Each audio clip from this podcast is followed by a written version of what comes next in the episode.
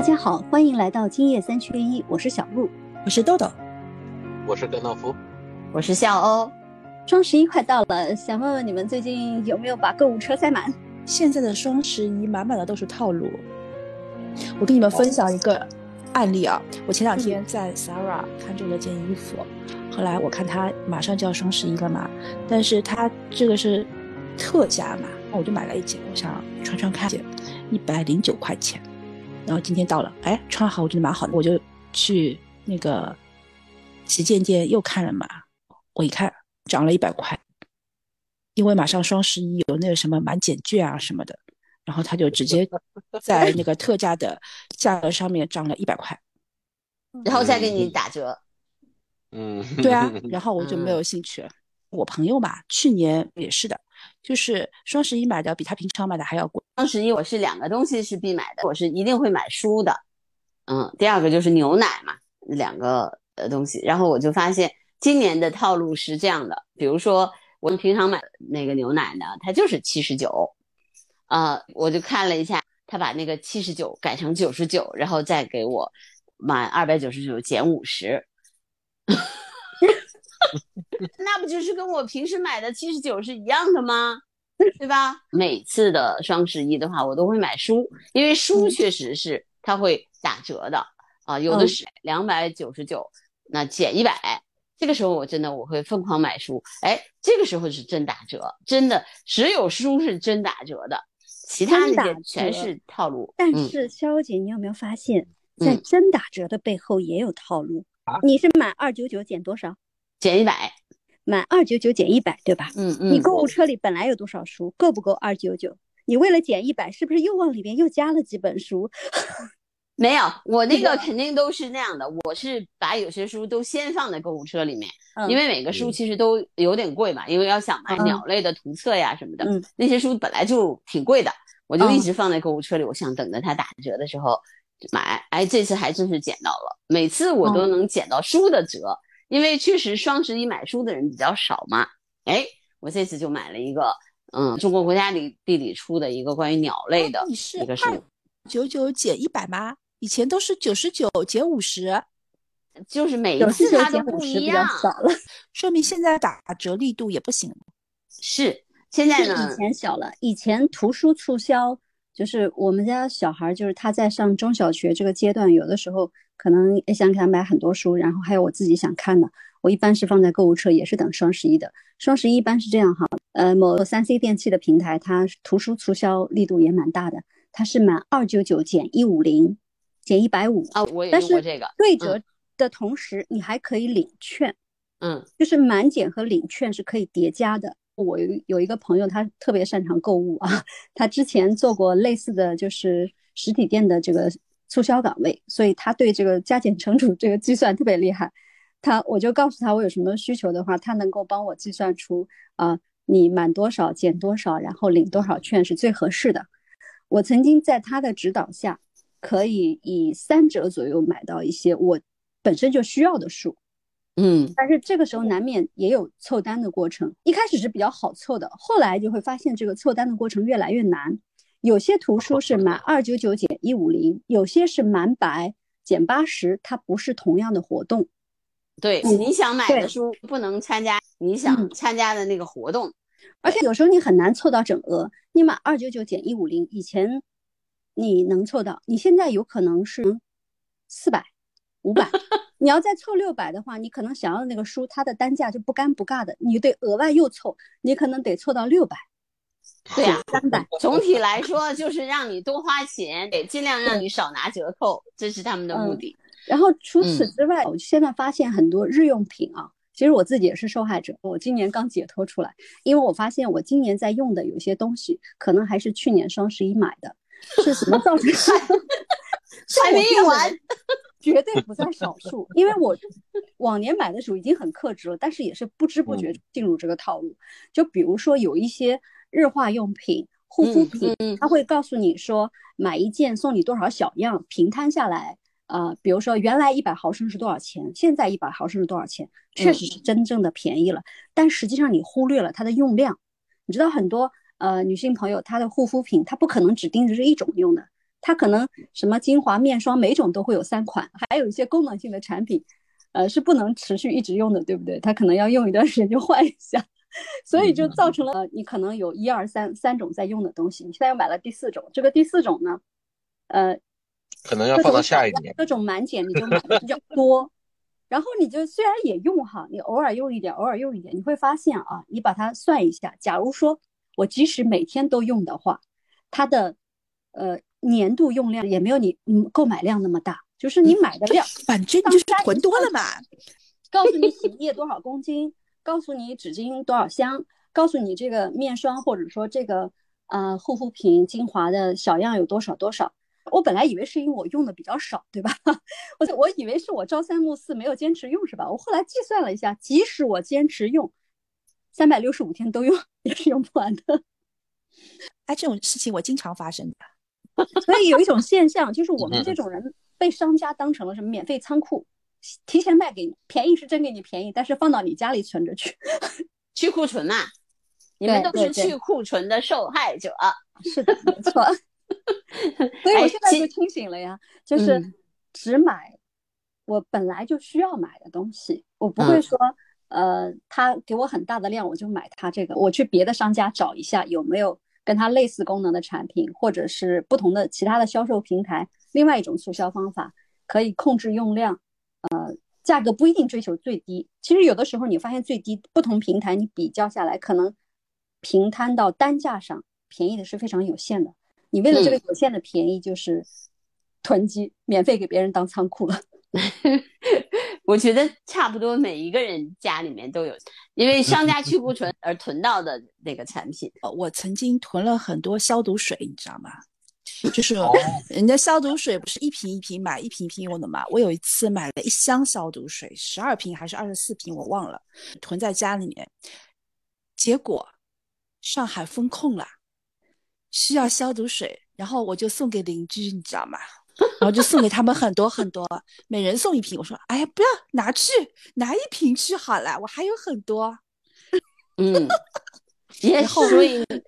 然后邻居都疯了，你怎么会有这么多消毒水，因为一般这种酒精消毒水就是一瓶一瓶买，最多人家买个2瓶了嘛，就囤个几瓶嘛差不多，我囤了1箱所以你看就囤也有好处吧，对吧？就是就你这个就是无意当中囤的，对吧？还有人一听到有什么消息就去囤的人也有啊，囤盐。前阵子你们有没有囤过盐？没有囤盐，就是日本放这个核废水的时候那一波，你们有没有囤那个盐？没有，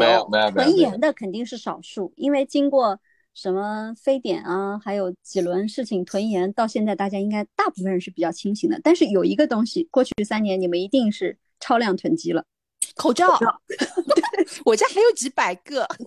就是你凡是挨过痛点的一定会会持续性的囤积的，比如说我们的长辈为什么会粮食或者有些东西囤积多了，就是因为挨过饿嘛，对吧？前阵子不是那个就是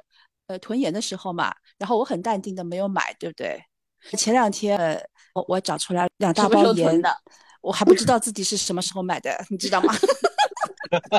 所以商家又会给你推销一个东西，贴标签啊，收纳工具啊，存储工具啊。我就觉得囤积这个事儿呢其实是动物本能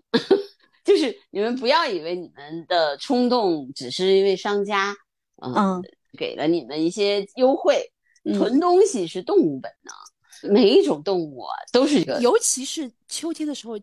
贴秋膘。前2天我看那个东北虎为什么我们看到东北虎都很大是因为我们看到它的时候都是秋冬季，然后这个时候它们秋膘都贴好了看上去老大了鸟是这样的，鸟春天的时候和秋天的时候看起来就像2种鸟对，一个是它的繁殖羽，另外一个呢就是这个秋天的鸟看起来都比较瘦的因为它一个夏天很忙活嘛，又繁殖又养孩子的。春天的鸟都胖的，然后还很漂亮，因为它一个冬天就除了吃东西就是准备在那换羽毛，准备下一年的繁殖我们说回来，所有的动物都有囤积的本能，存储食物是每一种动物都有的，比如说小松鼠你们看着是最明显，对吧？你们看那个好多纪录片里面都是嘟嘟嘟拿过去，对吧？嗯，所有的商家是利用了什么？利用了大家这个动物本能，就是你囤积东西，你不会特别留意。就像豆豆说的，我什么时候买的盐我不知道，但是你肯定是囤积了，你知道，这囤积是本能，你就买了，然后就有的时候就能用上。比如说，我也囤积了好多军用罐头，是因为我觉得，万一有什么战争，有什么是洪水来了，那我可以活着。对吧？或者疫情来了不出门我也可以活着，就很多家庭里面都会有那个急救包，对吧？那些东西其实都是人类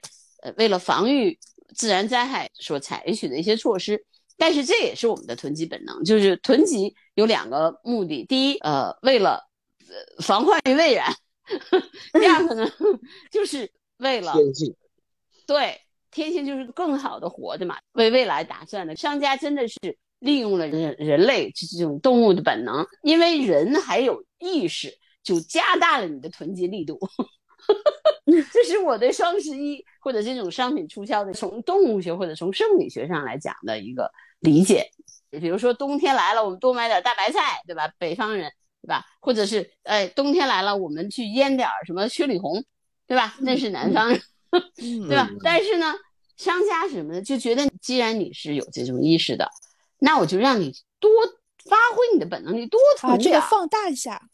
放大你的这个动物本能，而且把它就放了很多倍，因为你有意识嘛，对吧？就像每个家庭现在都几百只口罩，是吧？为什么说今年好多人说不买东西了？一个是我觉得消费，我们说这个下行啊，就是这个人们的这个购买力或者购买欲下降了，还有一个呢就是。好歹我们也是受磨难受了这么多年了我们也该警醒了，就像小鹿你说的，对吧？对，白白给别人当仓库。对，作为一颗成熟的有经验的韭菜，我累了不愿意再被割了，是吗？其实你别发现你不被这家割就被那家割现在那个割韭菜的方式又有了更新迭代呀，以前割韭菜不是看图片割韭菜嘛，现在都到直播间里面去割韭菜，什么抖音啊、快手啊，直播间里面带货带的可猛了。比如说直播间，想到了近期就是争议很大的双十一的这个什么呢？就是热搜某主播之间的就是他。就是大流量，然后就限价嘛，就是让其他平台都不能以低价购买，包括它的价，它并不是真正的低价，而是它和厂家签了协议，你在其他渠道售价不能低于我这个价，那其他渠道就不干了吗？以替天行道的姿势，要撕破他的嘴脸的样子，实际上可能人们会觉得狗咬狗一嘴毛。对，没错。我还有个购物故事给你们分享。好，就是最近。某生鲜电商它也有线下门店，它呢宣布调整线下门店的价格比线上要低，因为传统我们概念就是早年网购刚兴起的时候呢，我们觉得就是网购便宜，因为对啊没有实体店铺的那么高的租金或者人工成本，我们这一代网购的网民大概是这种习惯思维，对吧？就觉得网上便宜，我在店里看到了，我搜一下网上的价格，网上可能便宜。在这种思维定式下，我们习惯性的认为网上买的是便宜的。那其实现在很多在这个人人都网购的时代，平台又这么多，那流量也好，网络销售也好等等，它已经变成了一个越来越高成本了。所以这家电商它宣布线下门店更便宜，甚至要比它的会员价还便宜，还要便宜一点，就引起了极大的争议。我专门跑到店里去考察了一下，人们都说他把会员得罪光了，也要调这个价，怎么的。其实我觉得说的有点夸大了。我看了一下，他线下所谓的这个更便宜呢，比他会员日的那个会员价呢，其实差距不是很大。因为我正好用会员价买过的一个东西呢，我到现场看了一下，现场的这个折扣价，比如说一瓶酱油啊，我在网上买的可能是9.5，线下的优惠价是9.4。那么我在网上是可以享受它这个配送的，就是它应该定价是经过精心的考量了。因为会员一般都是我们专门花了钱买的会员卡嘛。对普通的没有买会员的网购的人来说呢，它这个网上的价是贵一点的，因为它把免费配送的成本加进去了。嗯，那么对买了会员的人来说呢，你在会员折扣日那一天买呢，依然还是可以享受跟线下889。对，反正不知道看它这个走向如何。现在它这个行为就让大家醒悟了。嗯，线上未必是便宜的，甚至已经直白的告诉大家了，线上就是不便宜，就是高成本。我不知道你们有没有发现，这几年我们的购物习惯也慢慢在改变。早先我们可能会去叫某宝的商家，后来又去某东的平台等等，平台其实在迁移，就说明其实网络生态一直在变化，流量的入口也在变化。那最后你就会发现，在不同的平台购物，就好像从前你去不同的超市一样。这家超市鸡蛋便宜，排队领鸡蛋；那家超市大米便宜，排队买大米。啊，它一定都有贵的东西，把便宜的这些给你的带起来，再从你身上薅回来，是吧？对，是的，是的。所以最终我们慢慢还是要回归理性的，买需要的嘛，不会有什么便宜等着你去薅的。对的呀，他们现在怎么引流呢？对对对，就是把特价商品价格标得非常低，然后你看到了这个广告，你就点进去了嘛。点进去了以后，你就到他网站上面去了嘛，那就在他的平台上面买这个东西，可能顺便再买点其他的，他就羊毛薅到来。而且还有啊，他会写多少多少钱起，然后你就会没有注意那个起字，你就点进去了，然后发现哦，原来价钱还不是那个样子的，反正都是套路，都是套路。但是然后他会给你发优惠券，但这个优惠券你要买到多少多少才能用。对对 对, 对, 对的，还有以前他是直接发优惠券的，比如说你是 VIP， 他就直接给你活动的时候就给你发券，现在还要用积分去兑换那个券。现在还有一个购物趋势，我有时候觉得深受其害，不知道你们有没有这种感觉，就是你可能在某个平台买一个东西，或者是某一个团购的途径跟某一个朋友的又朋友买过一个什么东西，很快就会被拉入一个什么群，或者是要求你加一个客服才能享受本次的什么优惠，就是总归你会加了很多乱七八糟你不想加的东西，本来你只是想一次性购物，但是总是会被剁进去，就是可能是现在一种新的商家的他们消费习惯，或者就是说促销手段，它是有指标，你知道吗？它是加微信加客人的微信，他每天有多少指标，这样他就可以给你不停的发广告。对，他总有人去点进发广告，而且他会根据你的购物倾向性啊，给你推送产品，其实就是把你当做一个抓取你的大数据客户，把你当做一个潜在客户。经商的人现在把这个叫做什么私域流量吧，因为我也发现有朋友他们是习惯这样购物的，他会在一个很小众的平台一个小程序里面购买，这个里面呢绝大部分都是有一定经济实力的宝妈家庭主妇，有家里的这个财政大权，他会卖给你所有你一切生活所需的东西，他甚至还在群里面问你们最近需要什么，我们去找什么，就非常贴心团购嘛。这就是你说的这是一种就是说私域性的一个群，或者说有人很喜欢这样购物团，他觉得你看我在这边东西也很不错，我不用再花时间去选去比较了，是吧？然后我的这个个性化的需求你也满足我了。另外呢，可能你买的越多，你的会员等级在升，然后会给你发礼物，会给你继续更大的折扣，你就觉得我在这个平台我购买我是受到尊重的，我值得，对，值得在这个平台买东西。我可能同样的东西你这个平台也有，别的平台也有，那我愿意买你这个平台的很小众的那种私域平台。对，小鹿姐你说的这个其实就是他个人组建一个私域的群或者是平台，然后呢里面有一群人一直是有超强的购买力，一直会买的，他提供的服务其实就是比较这些他们经常买的东西性价比比较高的就推送给他们，让他们去买，其实他赚的就是其中的差价嘛，提供的就是相关的比价的服务，然后再推送给他们。对，其实我本来不太喜欢买这样的东西，因为我不喜欢被别人主动告诉你要不要试试这个，你要不要买这个，我喜欢我需要的时候我去找他。这种小众平台呢，有的时候我需要的东西它其实是没有的，因为它可能比如说这个群里面有几百个宝妈，她卖一批这种，比如说冬季来了一批冬季用品，她卖完了就算了，那我这时候需要的时候我再去看她又没有了。我觉得购物局限性挺多的，但是呢我的一些朋友可能比较喜欢这样的购物形式哈，他看到了什么好，他们喜欢囤货呀，他要分享给你，比如说对呀、啊、优惠你要把这来用的呀，反正你要用的呀，先囤着呀。他把你的朋友变成了他的促销员。对呀、啊、对呀、啊、而且你会免费给他当促销员。他说我要买两个是多么优惠，快的传播速度是很快的，又是你相信的人就更容易买买买、两件很优惠，三件很优惠，你要不要？我可以要也可以不要，我就有时候就很斗争很烦恼。还说呢，比如说你现在去买一杯奶茶，买两杯和买一杯的话，两杯就便宜、啊、杯半价，对吧？那你就买两杯呗。实际上你需要喝两杯吗？不需要喝两杯，我还要去找人推销第二杯。对呀、啊。所以你看小鹿姐讲的这几个例子，就是现在有的一些套路啊，或者一些就是促进消费也好，或者是超前消费也好，透支消费也好，我倒是有一个不一样的看法啊，就是双十一这个东西好像已经成为购物节的一个代词了。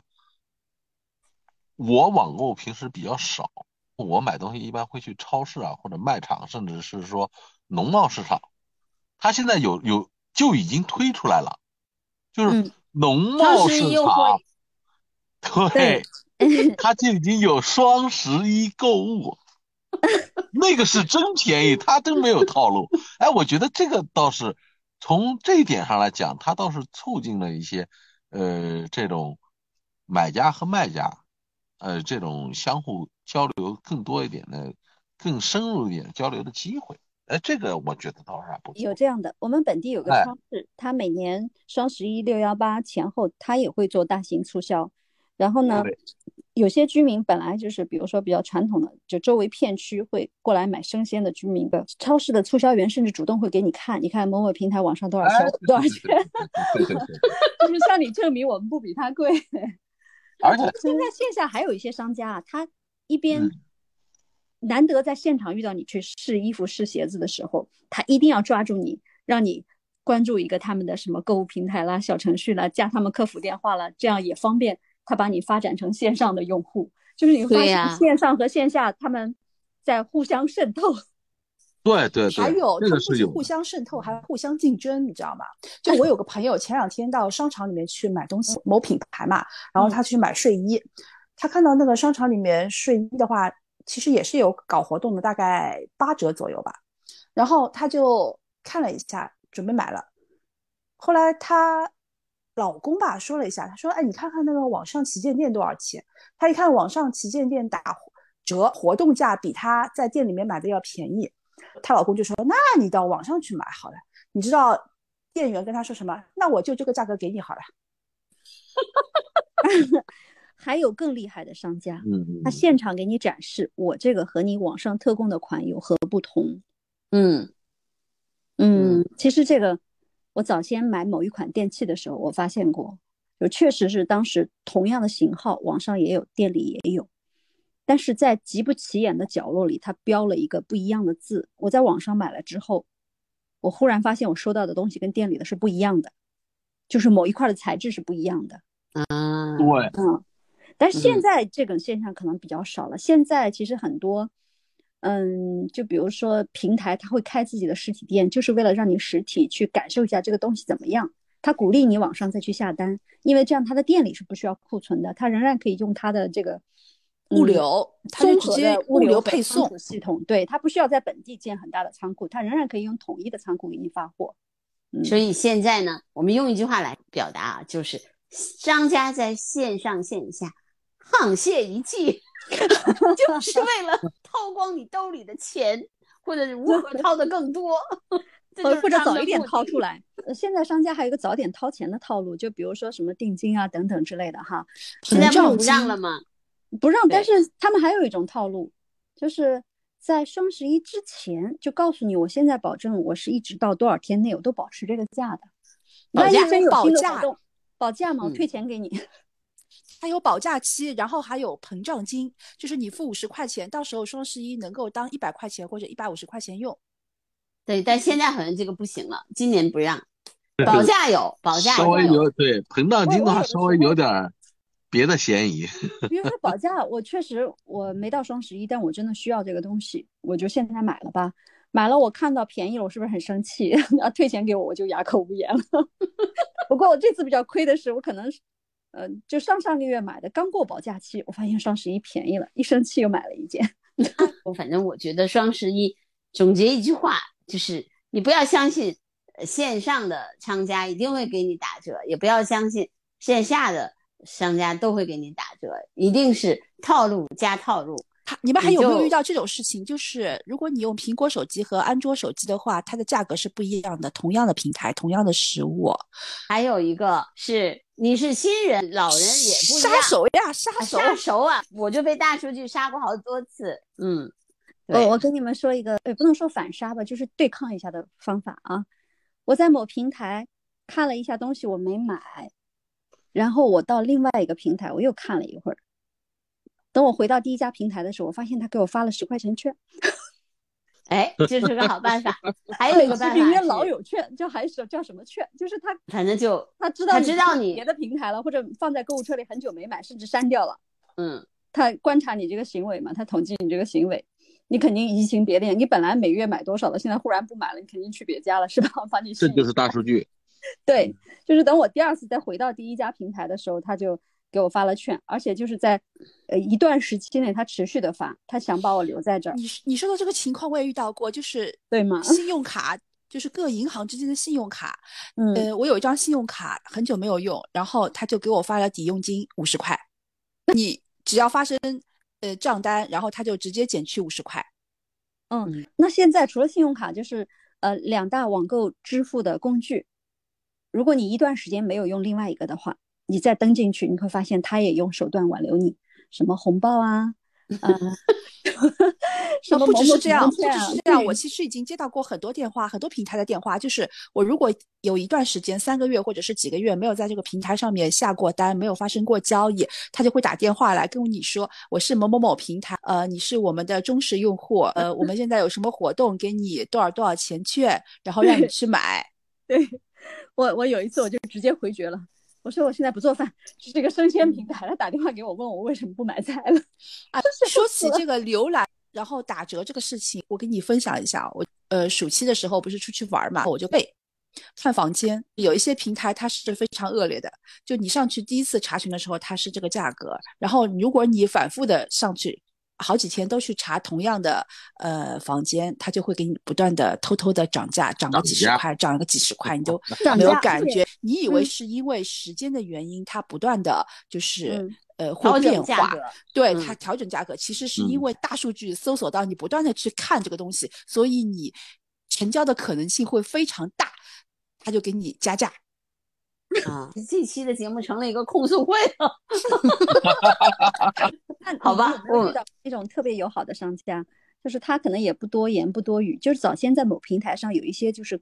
小商户，他始终就卖同样类型的那一点东西，然后品质力还很稳定，你第二年就不想去比较了，比如说有些季节性商品，你第二年会去同一家继续买，一直买。有遇到这样比较好的商家吗？有啊，有吧，有，我也一直在某一家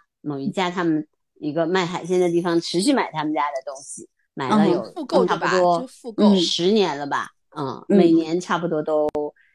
那个有3、4瓶、5、6瓶那样的，但是呢，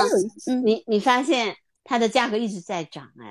从85涨到95。都没有怀疑过它吗？没有，没有跟平台比过吗？没有，是因为我也看到了这一款产品，就它一直在涨价，但是呢，那不是我一个人在涨，所有的地方都在涨。哦，但是呢，我能看出来，他一到那个就该优惠的时候，那我就会拿到那个最低的那个价格。这个厂商，我因为这个时间很长了嘛，就一直都跟他们很好。我也发现，就是每次给我寄东西的时候，他们也会放一点小礼物啊什么的。哎，我觉得这种就是他维护住你这个客户嘛，对吧？就是。它这个就是什么？现在如果是线上和线下对拼的话，线下的优势在于服务，但是线上现在卷得更厉害。反正是你现在退钱都特别快，你退物退东西也特别快，没有理由就退了嘛，不喜欢就退掉。对，这个也是线上购物的一个好处。哎，现在还有先买后付呀，就是先发货，你先不付钱吧，等货到了、用完了，然后14天你再自己去点那个确认，或者是你到了期限了以后他再付钱，就是你先用，这个服务就越来越贴心了嘛。是，但是不管怎么说，即使是这样，你也是被杀的那个人。但是不得不说，这个东西是越来越涨价，尤其是现在，你看啊，我们这个茅台一下子出厂价涨了20%，然后后面就有跟进了呀，就是其他的饮料、消费品就开始涨价呀。涨价哈，是这样的，涨价倒不是因为你的问题，不是因为消费者的问题，而是整个的现在的这个物价哈，它是一个跟经济指标挂钩的，就是它更复杂一些。我们就管好我们自己吧，尽量就是好自己的钱袋子，剁手钱袋子。对，反正就是少囤货，多比较，对吧？对，希望大家购物的时候擦亮眼睛，只买自己需要的。我有一个比较好的购物体验分享给你们，是我的朋友，他说他要扔掉一个衣柜。然后我们就说，甚至衣柜不挺好的吗？当初是我介绍他买这个品牌的，是一个网上销售的品牌，但是他在我们这个南京呢有线下的仓库，我去看过，我自己也买过。然后他搬新家的时候，我就推荐给他，他买了。然后他说这个衣橱呢，有一个抽屉坏了，他就不想要了。我说这个修个抽屉应该不会太贵吧，跟一个衣柜的价钱比起来。我就说你联系一下吧，试着修一下吧，如果太贵或者不方便不修就算了嘛，扔就扔了，你正好改造一下。他一联系，结果商家说我们8年免费维修，就很高兴的很愉快的接受了免费维修。哎，现在还有一种服务叫做不修直接换新。对，反正现在呢服务肯定是越来越好了，这个我们得承认，对吧？但是呢，就是还是那句话，再好的服务你不需要还是别买。但是好的服务对于就是你已经购买了需要的用品，你需要这个服务的时候还是有意义的，会觉得我是个受尊重的消费者，而不是待宰的羔羊，而不是受害者。对，好，我们希望我们都是被尊重的消费者，好吧？好的，我们今天的节目就到这儿吧，祝大家守好钱袋子，买好自己需要的东西，拜拜。好，拜拜，拜拜。